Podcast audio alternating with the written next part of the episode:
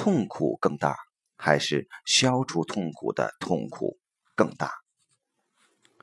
当我们想破除这一层又一层洋葱皮时，可以问自己一个很简单的问题：到底是那个原初痛苦更痛苦呢，还是想消灭这个原初痛苦的努力令我们更痛苦？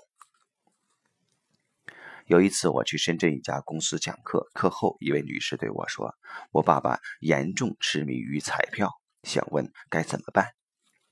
她问的怎么办的意思显然是有什么办法可以消除老人家痴迷于彩票这个痛苦。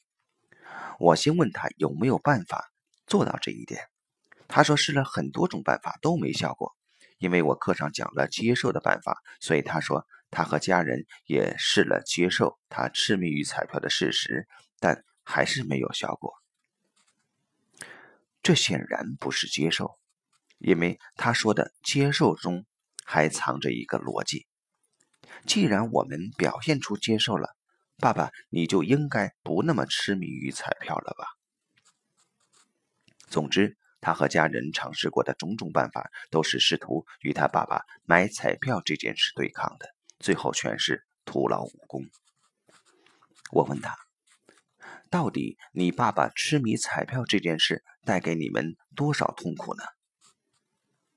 他说，其实没多少痛苦，因为爸爸只是痴迷于研究，但每次只花很少的钱买彩票，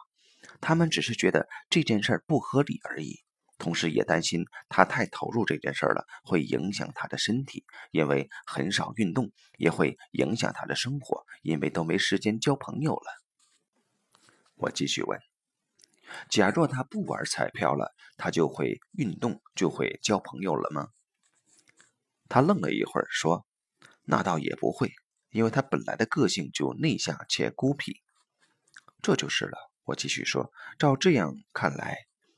痴迷彩票是内向且孤僻的他消磨时间的一个办法，也是一种乐趣，而你们却想剥夺他这种乐趣，真的有必要吗？最后我再反问，到底是你爸爸买彩票这件事本身的痛苦多呢，还是你们想消灭他这个行为的努力带来的痛苦多呢？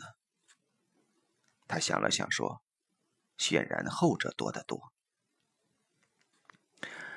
类似这样的事情很常见。还有一次我在广州一个小区讲课，课后一位年轻的妈妈问我，她该怎样让女儿不再痴迷于打电话。原来他正读中学的女儿在2年前迷上了网络聊天，管理着一个 QQ 群，每天都会花一定的时间。他认为这会影响女儿的学习，所以想尽办法让女儿不要玩 QQ， 最终剥夺了她用电脑的权利。如果要使用电脑，就必须经过大人的同意。女儿玩 QQ 这件事情因此而消失了，但紧接着一个更大的痛苦产生了。女儿喜欢上了用手机聊天，每天晚上都会用手机和朋友们聊天，并且她越干涉女儿这件事，女儿用手机聊天的时间就越长，